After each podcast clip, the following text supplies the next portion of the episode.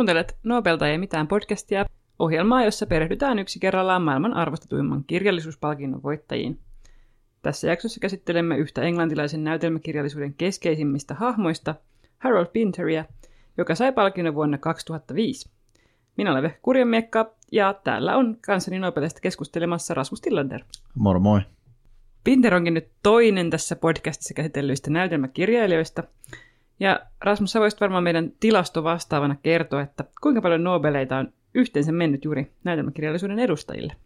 No siis dramatistien määrä kyllä kalpenee prosaisteille ja runoilijoille noin vertailussa. Et sellaisia palkittuja, joiden tuotanto on pääasiassa näytelmiä, on vain kymmenen. Lisäksi on toki muutamia, joiden tuotantoon kuuluu keskeisesti näytelmiä. 2000-luvulla palkinnoista saaneista Pinter on ainoa niin sanotusti puhdas näytelmäkirjailija, vaikka toki sitten vuoden 2019 voittaja Peter Handke on myös merkittäviltä osin näytelmäkirjailija, mutta hän on tehnyt paljon kaikkea muutakin. Ja sitten taas, jos tätä verrataan Nobelin alkuvuosiin, niin siellä taas ensimmäisen 21 voittajan joukossa Pertti neljä näytelmäkirjailijaa.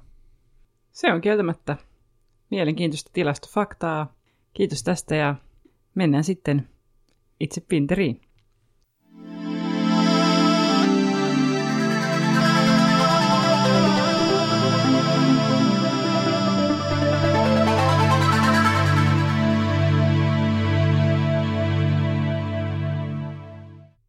Harold Pinter syntyi lokakuussa 1930 brittiläisjuutalaiseen perheeseen. Pinterin isä oli ompelija, joka valmisti vaatteita naisille, ja hänen äitinsä kotiäiti. Vuosien 1940 ja 1941 Lontoon pommituksen vuoksi Pinter evakuoitiin Cornwalliin ja Readingiin. Hän on itse kertonut, että pommituksen aiheuttamat kokemukset ja tunteet, kuten esimerkiksi yksinäisyys, ahdistus, ero läheisistä ja menetykset ovat nousseet kantaviksi teemoiksi hänen kirjallisessa tuotannossaan. Toisen maailmansodan jälkeen Pinter kävi Hackney Downsin poikekoulua, jossa hän muun muassa sitten innostui näyttelemisestä ja kirjoitti koulun lehteen. Monet Pinterin kouluaikana solmat ystävyyssuhteet säilyivät läpi elämän. Ja sitten mielenkiintoisena faktana, että Pinter oli myös todella innokas kriketin pelaaja. Jopa niin innokas, että kun hänet pommitusten aikana evakuoitiin, niin krikettimailla piti ottaa mukaan. Paljon myöhemminkin Pinterin nettisivuilla oli ihan oma osionsa kriketille, ja esimerkiksi työhuoneessaan hänellä oli muotokuva itsestään juurikin krikettitamineissa. Että sellaista. Rasmus, mikä sun mielipide on kriketistä? No, mulla on hyvin vähän mielipiteitä kriketistä, ja mä oikeastaan yritin lukea paria näitä Pinterin krikettikirjoituksia. Ne oli osana semmoista Various Voices kokoelmaa, jossa oli kaiken näköisiä Pinterin tekstejä, ja siellä oli pari tosiaan näitä krikettitekstejä. Mä ymmärrän niistä yhtään mitään, siis ne oli vain sanoja peräkkäin, niin, niin kuin, että nonsens-runoutta melkein kuin lukisi. Mutta en mä tiedä, kai kriketti on ihan siistiä, sehän on kuitenkin maailman suosituimpia urheilulajeja. Mm, mun mielestä mielenkiintoista on se, että krikettipelit voi kuulemma kestää monta päivää. Tämä on jotenkin eeppistä, mutta muuta en kriketistä tiedä. Onko se sellainen peli, missä lyödään jollain mailalla? Joo, näin, näin mä oon kanssa käsittänyt. Siinä on vähän semmoista niin kuin samaa kuin jossain pesäpallossa, mutta sitten silleen todella jännittävillä säännöillä. Mä voin ottaa tavoitteeksi, että jaksoa 50 mennessä mä tiedän, mitä on kriketti. Mutta kerro Rasmus meille vähän lisää Pinteristä. Niin, jos mennään hänen tähän niin uransa näytelmäkirjailijana, niin hänen ensimmäinen näytelmänsä Huone, The Room, sai ensi esityksensä vuonna 1957. Ja siinä onkin jo mukana aika suuri osa näistä Pinterille ominaista elementeistä. Että siellä on nyrjättynyttä dialogia, toisistaan ohipuhuvia hahmoja, mustaa huumoria ja sitten kummallisia siirtymiä. Mutta tosiaan, koska meistä kumpikaan ei tätä huonetta lukenut, niin siirrytään heti suoraan Pinterin seuraavaan näytelmään, eli vuonna 1958 ensiesityksessä saaneeseen syntymäpäiväjuhlaan The Birthday Partyin. Kriitikot ei siitä ilmestymisaikoihin juurikaan perustaneet, vaan se tyrmättiin lähes täysin. Osaisitko ehkä vähän eritellä, että minkä takia? No nyt kun mä oon lukenut Pinteriltä kuitenkin neljä näytelmää ja katsonut yhden elokuvasovituksen ja nähnyt yhden näytelmän sovituksen, niin täytyy ehkä todeta, että ne on ollut mullekin aika vaikeita. Koska niissä on paljon semmoisia niin pinnanalaisia kerroksia, joihin ei anneta mitään suoria ratkaisuja. Ja katsojan pitää tulkita tosi paljon juttuja itse, ihan jo siitä lähtien, että mistä siinä näytelmässä on kyse. Ja sitten, kun ei se näytelmäkirjailija tiedä sitä, niin en tiedä, miten sitä voisi niin katsoja tietää. Mutta Rasmus, mistä sun mielestä on syntymäpäivässä kyse? No siis ehkä, ehkä hyvä aloittaa siitä kuvailusta, että mitä siinä niin kuin näytelmässä niin kuin tapahtuu. Se alkaa majatalosta, jota pitää tällainen tavallisen oloinen niin kuin äijä, jonka nimi on Peedi, ja tämä on aika eksentrinen vaimo Meg. Ja tämä majatalossa on vain yksi asukas, Stanley. Meg päättää järjestää Stanleylle syntymäpäiväjuhlat, vaikka Stanley mukaan ei siis oikeasti ole hänen syntymäpäivänsä. Sitten tosiaan tässä majataloon saapuu asumaan kaksi miestä, jotain mitä Stanley pitää ymmärrettävästi käsittämättömänä, koska tämä majatalo on siis todella huono ja keskellä ei mitään, että sinne ei pitäisi tulla uusia vieraita. Tässä on tämä ensimmäinen näytös ja sitten toisessa näytöksessä tämä varsinaisesti alkaa ottaa kierroksia tämä näytelmä, kun nämä kaksi miestä alkaa tavallaan niin kuulustella tätä Stanleyä ilman niin kuin mitään varsinaista syytä, ja siinä kuulustelussa ei myöskään ole hirveästi mitään niin kuin logiikkaa, että ne vaan kyselee painostavia kysymyksiä. Ja tämä sitten saa Stanlin semi sekasin ja se kulminoituu sitten tässä kolmannessa näytöksessä näihin hyvin omituisiin syntymäpäiväjuhliin. Ja kuten nyt tästä juonikuvauksesta käy ilmi, niin tämä ei tosiaan ole mitenkään selkeä tarina. Että se, mistä tässä itse sain kiinni, oli se, että tässä on tietynlainen niin kuin väkivaltainen kuulustelu ja siihen liittyvä pelottava ja tämmöinen disinformaatio ja huijaaminen mutta se on viety niin kuin lokaationa jonnekin, missä sitä ei odottaisi, eli siis tämmöiseen perienglantilaiseen majataloon. Tavallaan siis Pinter saa etenkin siinä toisessa näytöksessä tämän koko julmuuden näyttämään aika huvittavalta. Et se on selvästi, että okei, tämä, nyt, niin voisi olla jossain synkässä kammiossa, missä niin kuin vesi kidutetaan ja kaikkea muuta, mutta sitten joku, se on joku majatalo-olohuone, missä nämä käytän, käytän homman. Ja ehkä mulla tulee tästä mieleen, ja joillekin muillekin on tullut mieleen niin kuin Kafka, että se on joku tämmöinen, tuodaan tietyllä tavalla niin kuin valtakoneistoa jotenkin absurdilla tavalla niin kuin ihmisen elämää. Kuulostaa jotenkin kyllä silleen pinteriltä, mutta mun on nyt pakko kertoa, kun kerran olin Englannissa semmoisessa majatalossa, joka oli siis keskellä ei mitään, se tuli tästä mieleen, ja sitten menin sinne, ja siellä oli semmoinen taverna, ja sitten mä tilasin pihvin, ja sitten ne toi mulle semmoisen tosi niin kuin mustan oikeasti kärähtäneen. Sitten mä valitin siitä, ja ne toi mulle toisen semmoisen ihan samanlaisen. Sitten mä valitin vielä siitä, toi mulle kolmannen ja sanoi, että meidän grilli ei tee muuta kuin tämmöisiä. Ja sitten mä sanoin, että onko mitään muuta. Ja sitten ne toi mulle semmoisen salaatin, mikä oli oikeasti valehtelematta puoliksi salaattikastiketta. Mun mielestä tässä oli tämmöistä niin Pintermäistä kirjoitusta. Näitä samanlaisia teemoja pallotellaan siis myös Pinterin vuoden 1967 näytelmässä Kotiin paluu The Homecoming. Ja se voitti muun muassa neljä Johnny Awardsia, mikä on siis tosi iso juttu näytelmässä kenessä edelleenkin.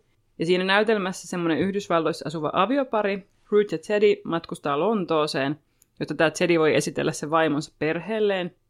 Mutta homma ei kuitenkaan mene niin kuin kuvittelisi, vaan siitä seuraa kaikkea tosi kummallista, jossa sitten tämä Tedin miespuoliset perheenjäsenet, siinä näytelmässä siis ei ole muita naisahmoja kuin Ruth, ehdottelee Ruthille kaikenlaista, ja sitten se päätyy suutelemaan sen aviopuolisonsa veliä ja katoaa sitten veljen kanssa yläkertaan pelehtimään. Ja loppujen lopuksi Tedin perheestä ehdottaa Ruthille, että hän voisi jäädä Lontooseen heidän luokseen ja ryhtyä osa-aikaprostituoiduksi. Ja tämä on Ruthin mielestä hyvä idea, jepa suunnitelma, kun hän, hän saa niin itse määritellä ne säännöt tähän juttuun.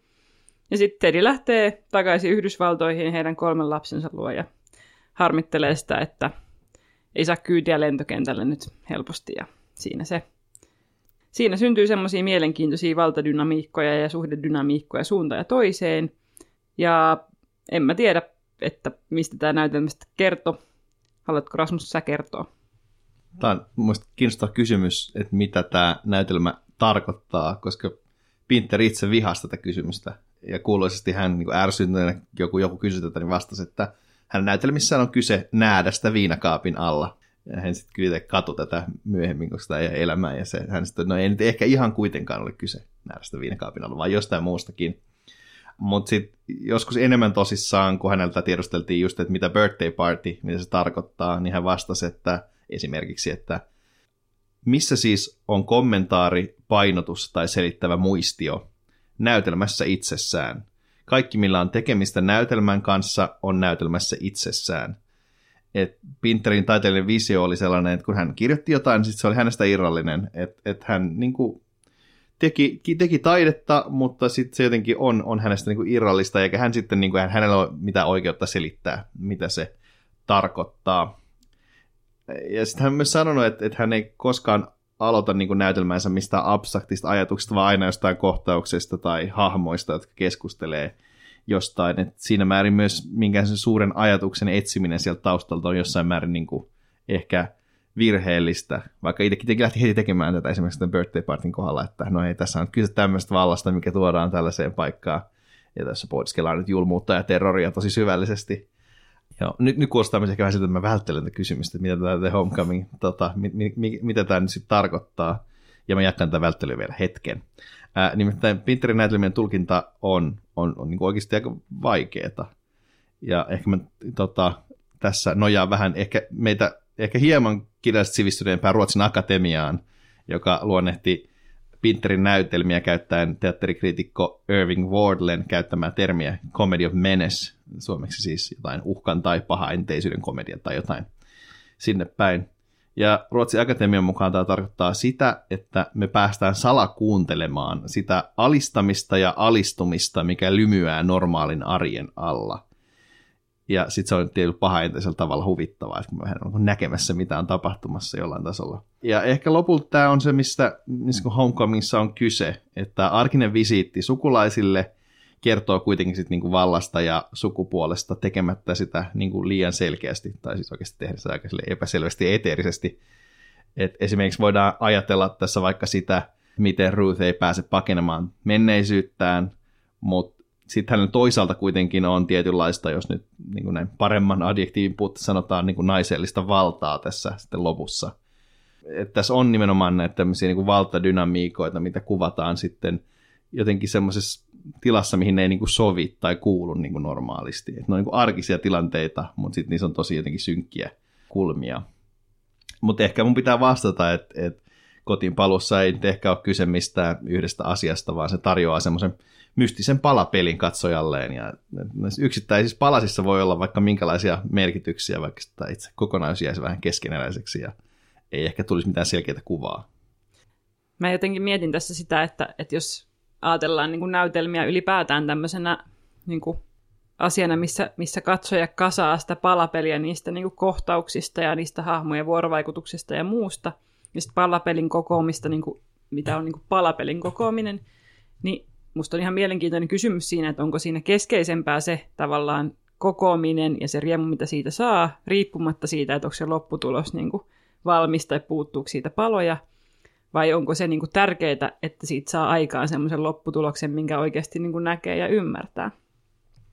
Tämä on aika hyvä, hyvä kysymys. Mä ehkä ajattelisin jotenkin, että jotenkin, kun on nähnyt lähinnä niin modernia teatteria, että, että se että harvoinhan sieltä teatterista lähtee niin kuin silleen, että no täällä, tästä tässä oli kyse, vaan enemmän silleen, että siellä oli jotain juttuja, mitkä sykähdytti. Ja ehkä Pinterin lukemisesta tuli vähän sama fiilis, että siellä oli jotain kohtia, mitkä oli tosi iskeviä, vai sitten loppujen lopuksi, kun mä laskin sen kirjan alas, ymmärtänyt tästä oikeastaan juuri mitään. Et, et. Ja se on musta aika kiva fiilis, että sen takia mä ehkä tykkäsin Pinteristä. Mikä siinä? Mä jotenkin ajattelin itse, että jos mä katsoisin tämän elokuvan, niin kuin eli siis näkisin konkreettisesti tämän setin, niin ehkä mä ymmärtäisin siitä jotain, mutta en mä kyllä ymmärtänyt siitä yhtään mitään. Ja se, se on musta niinku kiinnostavaa, että vaikka me on luettu nyt Kenseburo Oea ja sitten muitakin tämmöisiä, vaikka Knut Hamsunia, mikä on niinku natsia se, mitä se ahdistaa, niin tämä oli kyllä, siis Pinter oli mulle ehkä semmoista kamaa, mistä tuli niinku oikeasti eniten paha olo, sille henkisesti, koska se oli jotenkin tosi ahdistava ja ilkeetä, niin se oikein niin kuin puristi rintakehää sille kasaan. Joo, siis Spitterin teksteissä on kyllä jotain tosi nimenomaan ilkeätä tai ahdistavaa. Se johtuu osaltaan toki siitä, millaisia hahmoja hän kirjoittaa. Että niis, ni, ne, se dialogi on usein aika semmoista, semmoista tiuskivaa ja loukkaavaa. Mutta mä ehkä ajattelen, että se johtuu myös siinä, miten niissä käytetään, niin kuin, saadaan aika vähällä aikaan niin kuin tosi paljon. Et Pinterihän on nimenomaan ylistetty siitä, että hän on tosi taitava käyttämään taukoja niin kuin näytelmissään ja, tota, ja hiljaisuutta ja tällaista, että sit se tavallaan on siellä väleissä se ahdistavuus, että sitä ei, vaikka sitä ei suoraan sanota. Ja taas musta ihan kiinnostavaa kuulla tämän Homecoming-leffan kohdalla, että millaisia taukoja siinä on, koska mä luin tämän faktan, että näyttelijä Olivia Cole oli laskenut, että siinä näytelmän versiossa on 224 taukoa siinä niiden replikkien välissä. Miten, oliko Homecomingissa taukoja? No siinä on aika lailla liikaa taukoja ei niitä nyt ehkä ihan noin paljon ole, mutta siinäkin on semmoisia niin tosi ärsyttäviä hiljaisuuksia, missä vaan tuijotetaan häiritsevästi jotakin. Pinterhän itse valitteli jossain haastattelussa, että niitä taukoja on niin ylitulkittu. Et silloin kun hän on itse niin näytellyt tai ohjannut ää, omia näytelmiä, niin hän kuulemma vain jättää puolet niistä pois. Mun mielestä toi on myöskin vähän tyhmää, että miten sä kirjoitat niitä sinne, jos et sä halua niitä sinne. Mutta tota, on siinä mun mielestä ihan hauskaa, että jos on niin kuin paljon tyhjää tilaa ja tulkittavaa niissä näytelmissä sille, että niitä taukoja on siellä, niin jokainen näyttelijä tavallaan tuo siihen hiljaisuuteen sen oman tapansa ja sen oman tulkinnansa että mikä, mikä sen hiljaisuuden pointti on ja mitä sillä hiljaisuudella niin kuin haluaa sanoa. Ja sitten ei kuitenkaan siinä kässärissä suoraan selitetä, niin sitten siinä jää niin kuin paljon semmoista tyhjää tilaa.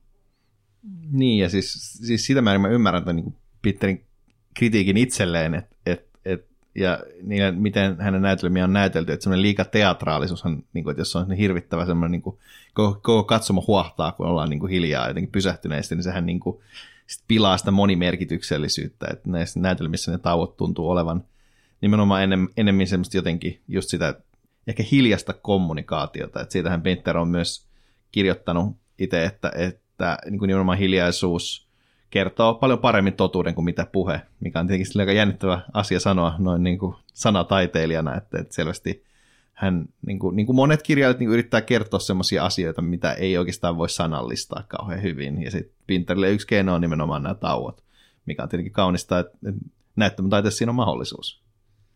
Se on kyllä mielenkiintoista mielestäni. Ja mielenkiintoista on myös se, että, että Pinter on niin kuin myös itse näytellyt näissä näytelmissä, ja sitten myös hänen ensimmäinen vaimonsa näytteli useissa Pinterin näytelmissä, esimerkiksi tässä The Homecomingissa. Mutta jos ei mennä siihen sen syvemmin, niin voitaisiin ehkä puhua tästä politiikasta ja siitä, että miten Pinter on ollut poliittinen, koska hän on ollut selkeästi myös sitä.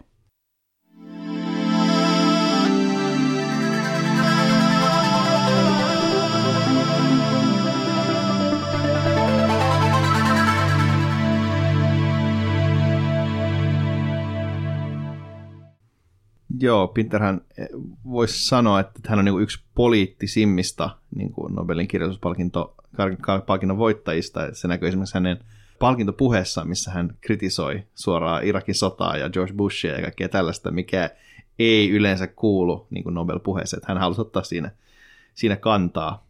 Eh, ja voidaan palata siihen, että mitä mieltä hän oli mistäkin, mutta minusta on kiinnostavaa, että tämä niin liuku myös hänen näytelmiinsä vahvasti. Että tässäkin toki vähän jo vihjeltiin siihen, että, että hän kirjoitti just tämmöisestä valta-asioista ja niin kuin, tietyllä tavalla niin kuin just kidutuksesta ja kuulustelusta, mutta ehkä mun mielestä hauskin esimerkki jollain karmivalla tavalla on Mountain Language vuodelta 1988.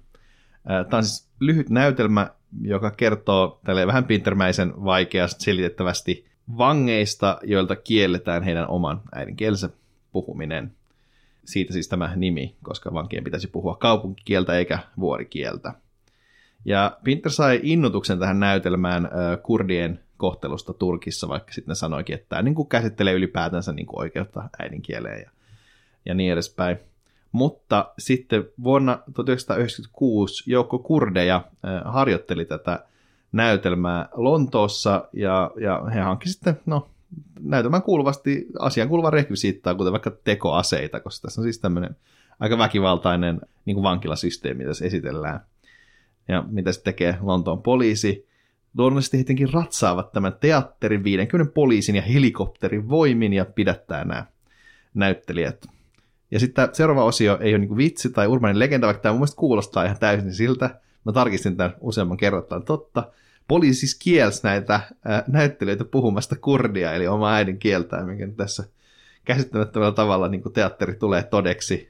Poliisi toki sitten ymmärsi niin kuin nopeasti tehneensä virheen ja maksoi sitten korvaukset tästä pienestä kansalaisoikeuksien venyttämisestä tässä kohtaa, mutta Pinter tosiaan oli aika poliittinen, tässä tuolla osuvasti kuvaa todellisuutta, että tässäkin niin kuin, että Pinterin näytelmä oli vaan tosi totta tässä myös käy ilmi tämä ehkä tämä kaikkein keskeisin poliittinen näkemys, mikä Pinterillä oli niin totalitarismin ja valvonnan vastustaminen kaikilla tavoilla. Ja tässä yhteydessä voidaan ehkä mainita myös se, että Pinter kieltäytyi jo 18-vuotiaana itse asepalveluksesta, koska ei ollut kauhean innoissaan tästä kylmän sodan meiningistä. Mutta hän ei kuitenkaan ollut pasifisti, koska hän sanoi, että jos se olisi ollut tarpeeksi vanha toisen maailmansodan aikaan, niin olisi kyllä mielellään vetänyt natseja lättyyn. Ei ole ihan suora mutta näin kuitenkin. Mutta Rasmus, sä luit kuitenkin Pinterin poliittisia esseitä. Millaisia ne oli? No, mun mielestä ne oli aika kivoja. Tai siis, mulla tuli tosi nostalginen olo niiden lukemisesta. Ehkä sen takia, kun niissä oli samaa tämmöistä niin yhdysvaltalaisen imperialismin ja tämän maailman poliisin roolin kritisointia, joka oli niin kuin vahvasti läsnä mun omassa poliittisessa heräämisessä joskus teinenä. Ja nämä tosiaan löytyy tästä Warriors Voices-kokoelmasta. Siellä on tosi erilaisia mielipidekirjoituksia ja joku pidempi essee. Ja näissä Pinter keskittyy osoittamaan ristiriitoja Yhdysvaltojen ja Iso-Britannian niin valtioiden puheissa ja toimintalogiikoissa. Et erityisesti Pinter ruotii sitä, että miten vapaiden maa ja urheiden koti Yhdysvallat sortaa kansoja Keski-Amerikassa. Tai jännittävää, koska nämä Yhdysvaltojen toimet Keski-Amerikassa on sitten sattumoisin teema, johon me päästään palaamaan ei seuraavassa, mutta sitä seuraavassa jaksossa. Mutta ehkä näistä voisi ylipäänsä sanoa, että nämä on niin kuin, nämä poliittiset kirjoitukset nokkelia ja aika kärkkäitä, ja sitten niiden kärki myös silleen osuu, että niissä osoitetaan, että no niin nyt keisarilla ei ole vaatteita. Että tavallaan se, se kuka sortaa niin kuin, vähän niin kuin piilossa, on, on se, joka ei niin kuin ilmiselvä, vaan niin kuin nämä niin kuin hyvikset länsimaat on ne, jotka, jotka siellä kaiken sen hyv- hyvispuheen alla niin kuin on ne, jotka tekee aika hirveitä juttuja. Tämä on kyllä jotenkin aidosti mun mielestä kirvelevää, mutta se on myös hyvä, että, että siitä puhutaan ja tehdään näytelmätaidetta. Mutta siis mitä ilmeisemmin Pinter on ollut poliittisesti aika jännä tyyppi, jolla on ollut niin paljon mielipiteitä eri asioista. Ja kaikki intohimo ei ole siis kohdistunut pelkästään näyttämätaiteeseen tai krikettiin. Ja mun mielestä on myös ihan mielenkiintoista, että vaikka kaikissa niissä näytelmissä, joita mä oon häneltä lukenut, on ollut semmoinen tummasävyinen ja nurjanlainen tyyli, niin loppujen lopuksi niissä on kuitenkin tosi vaihtelevia aiheita. Että hän maalaa samanlaisilla väreillä ja samanlaisella keinovalikoimalla, mutta se kiinnostavuus ja tuoreus pysyy yllä sitten sitä kautta, että Pinter käsittelee niin monenlaisia juttuja. Ja sitten esimerkiksi tämmöisestä voidaan nostaa esiin, kun hänellä on tämmöiset näytelmät kuin No Man's Land, Old Times ja Betrayal, niin ne edustaa hänen tuotannossaan sellaisia niin kutsuttuja muistinäytelmiä, englanniksi memory plays. Ja sen termin alkuperäisenä isänä voidaan pitää Tennessee Williamsia, joka käytti termiä näytelmästään The Glass Menagerie. Ja keskeistä tällaisissa muistinäytelmissä on se, että osa niistä näytelmistä sijoittuu muistinalueelle, ja siksi niissä voi olla semmoisia surrealistisia sävyjä tai epäluotettavaa kerrontaa. Ja Williams itse sanoi kauniisti, että muisti sijoittuu erityisesti sydämen valtakuntaan, ja sen takia niin tunteet saa muokata vapaasti sitä näyttämöä. Ja Tom Fingfield taas kuvaa genreä niin, että se näytelmä on itsessään muistia. Koska kyseessä on muistinäytelmä, niin se näyttämä on niin kuin hämärästi valaistu, tunteellinen ja epärealistinen. Ja muistoissa kaikki tuntuu tapahtuvan jotenkin musiikin tahtiin. Ja sitten katsojasta tulee sen näytelmän kertoja ja myös sen hahmo. Ja tässä yhteydessä voidaan ehkä myös todeta, että podcastin jaksossa numero neljä käsittelyllä Luigi Pirandellalla on myös semmoisia näytelmiä, joita on yhdistetty tähän genreen. Sitten mun mielestä jännä, että Pinterin näytelmistä on sanottu, että, että tämmöisistä niin kuin muistinäytelmistä – että muistista tulee jollain tapaa ase. Mitä tällä voitaisiin sun mielestä tarkoittaa? No tällä voitaisiin tarkoittaa vaikka mitä periaatteessa. Että muistaminenhan on tosi, siitä on kirjoittu paljon nimenomaan muistamisen politiikasta, että miten se liittyy, miten me muistetaan ja muistellaan asioita, esimerkiksi vaikka jotain sotia. Suomessa on helppo esimerkiksi puhua vaikka miten me muistellaan vaikka talvisotaa, että kuinka paljon se vaikuttaa siihen, että millaista se muistaminen on ja miten se tehdään, ja tietenkin tähän liittyy, yleensä liittyy johonkin isoihin konflikteihin tai tällaisiin, tämän tyyppisiin juttuihin, kansallisiin identiteetteihin. Mutta sitten toki se liittyy myös niin kuin, enemmän niin kuin yksilöllisen elämän juttuihin. Me oikeastaan eilen opin, että, että sana gaslightaaminen, joka viittaa siis siihen sellaiseen käytökseen, jolla tavallaan, tavallaan niin kuin luodaan vääriä muistoja, että toistamalla jotain asiaa, vaikka että sä vihaat mun äitiä, vaikka parisuhteessa olevalle kumppanille, niin sitten kun tätä tarpeeksikaan toistetaan, niin se toinen alkaa uskomaan, että totta mä oon aina vihannut sun äitiä. Ja tämä on kiinnostavaa, koska tämän termin alku on myös näytelmässä. Tämä on saanut nimensä, tämä gaslightaaminen, Patrick Hamiltonin vuoden 1938 näytelmästä Gaslight. Ja sinänsä siinäkin on, että, tai, tai siinä samalla tavalla käsitellään muistia aseena jollain tasolla mutta vaikea sanoa. Pinterin kohdallahan voidaan tarkoittaa molempia, jompaa kumpaa tai näitä jotenkin sekoitettuna. Niin, varmasti. Ja jotenkin mä muistan siitä No Man's Land-näytelmästä sen, että, Et siinä usein, kun ne hahmot niin puhu muistikuvistaan, niin ne nosti tavallaan esiin semmoisia asioita, mitkä on niin kuin vaivannut pitkän aikaa ja mitkä on niin kuin kivuliaita ja vaikeita ja aiheuttanut heidän suhteensa säröjä. Ja sitten siitä tuli tavallaan semmoista niin kuin ilkeetä siitä keskustelusta, kun nostettiin semmoisia ikäviä juttuja esiin ja niin kuin verhottiin se siihen, että no nyt me vaan muistellaan tässä menneitä. Et mun mielestä sekin niin kuin toimii tosi nerokkaasti siinä, että tietää, että on sille toiselle ihmiselle kipeä asia, mutta sitä ei tarvitse sanoa suoraan, kun voidaan verota, vaan että no tämä on nyt tämmöinen muisto, jonka haluan nostaa esiin. Mutta muistia ja sitten ajan epämääräisyyttä käsitellään myös Pinterin muissa näytelmissä. Esimerkiksi vuoden 1996 näytelmässä Ashes to Ashesissa, joka on siis Pinterin myöhäisempää tuotantoa, vaikkakaan ei hänen viimeisiään. Ja siinä tämä on niin yksi keskeisistä teemoista. Se on sellainen yhden kohtauksen näytelmä, jossa on vain kaksi hahmoa, Rebecca ja Dulin, joiden suhde on mm, vaikeasti määriteltävä. Koska vaikka siitä annetaan erilaisia vihjeitä, niin on keskenään ristiriitaisia ja elää ja aaltoilee. Ja ylipäätään tuntuu, että se näytelmä ei ole mitään järkeä niin kuin yrittääkään tulkita. Mutta koska tässä jaksossa ilmeisesti toistuva juttu on se, että mä aina kysyn sulta, että mitä nämä jutut tarkoittaa, niin sä voit vaikka kertoa, että mitä nyt on tarkoitus niillä tyhjillä vihjeillä tehdä ja mistä sä lähtisit kerimään tätä näytelmää auki. No tämä on tosi hyvä kysymys. Musta tuntuu, että mun toistuva teema, että mä oon no, en, en mä nyt ihan suoraan tiedä, mutta puhun pahan tässä nyt kuitenkin. Mutta mun on sanottava, että, että näistä neljästä näytelmästä, mitkä mä luin Pinteriltä, niin Ashes to Ashes oli musta niin kuin, kaikkein epäselvin, mutta myös kaikkein paras.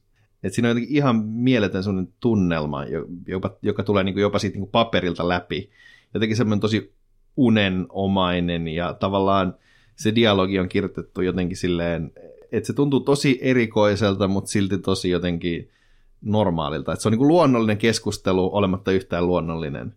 Ja sitten tukee ehkä just se, kun nämä roolit, jotka näillä ää, tota, Devlinillä ja Rebekalla on, että ne on niin kuin tosi häilyviä. Että kysymyksiä, että onko tämä onko tämä Devlin nyt niin kuin Rebekkalle rakastaja vai terapeutti vai jonkinlainen vaarallinen murhaaja vai mikä ikinä. Ja sitten taas tässä aivan näytelmän lopussa tämä Rebekka muistaa tai sitten samaistuu naiseen, jolta natsien kestysleillä viedään lapsi. Niin se tuo tähän niin kuin aika jännittävän niin tulkintahorisontin tähän näytelmään, mikä ei oikeastaan niin kuin selitä oikeastaan mitään yhtään paremmin, mutta mut, mut, mut sitten se jotenkin ei myöskään, niin kuin, se myös sopii siihen ihan hyvin, vaikkei se niin kuin selitäkään mitään. Tämä on niin kuin vaikea purkaa. Mun mielestä tämän lukeminen oli tosi väkevä kokemus. Jotenkin se oli ehkä tarkoituksellistakin, että tästä, tästä ei nyt niin kuin jotenkin saa otetta, mutta mut siinä oli jotain hykerryttävää. Kuulostaa Ashes to Ashesilta. Munkin mielestä se oli jotenkin silleen jännittävä, tälleen tosi eloquentisti sanottuna. mutta tota, nyt me ollaan esitelty neljä Pinterin näytelmää ja hänen poliittisia esseitä, joten voidaan seuraavaksi siirtyä Pinterin Nobel-palkintoja sen perusteisiin. Elämänkerrallisesti ehkä voidaan vielä todeta, että Pinter jatkoi näytelmien kirjoittamista ja näyttelemistä aivan niin kuin elämänsä loppuun asti, ja hän sai diagnoosi ensin ruokatorven syövästä vuonna 2001, ja oli sitä ennen jo ollut vähän pidempäänkin aikaa kehnoskunnossa, mutta siitä huolimatta hän näytteli kuitenkin viimeisen roolinsa osuvasti Samuel Beckettin monologinäytelmässä Crab's Last Tape, joka näytettiin, olikohan se nyt Lontoon jollain teat- jossain teatterissa lokakuussa 2006. Eli tämä tapahtui suunnilleen vuosi jälkeen, kun hän oli saanut Nobelin, ja noin kaksi vuotta ennen kuin hän kuoli joulukuussa 2008. Tämä on musta tosi kaunista, että tämä viimeinen näytelmä oli nimenomaan Beckettiä, koska Beckett oli Pinterille kaikkein suurin niin kuin, taiteellinen esikuva ja kyllä nyt, jos nyt lukee niin kuin Beckettia ja Pinteria vierekkäin, niin heidän näytelmissään on aika paljon samaa. Et mä olen kiinnostuksellista, että päästään joskus puhumaan Beckettistä novelistina, mutta, mutta, mutta tämä oli kaunista nimenomaan, että tämä oli, tämä oli viimeisenä näytelmänä just Beckettiä.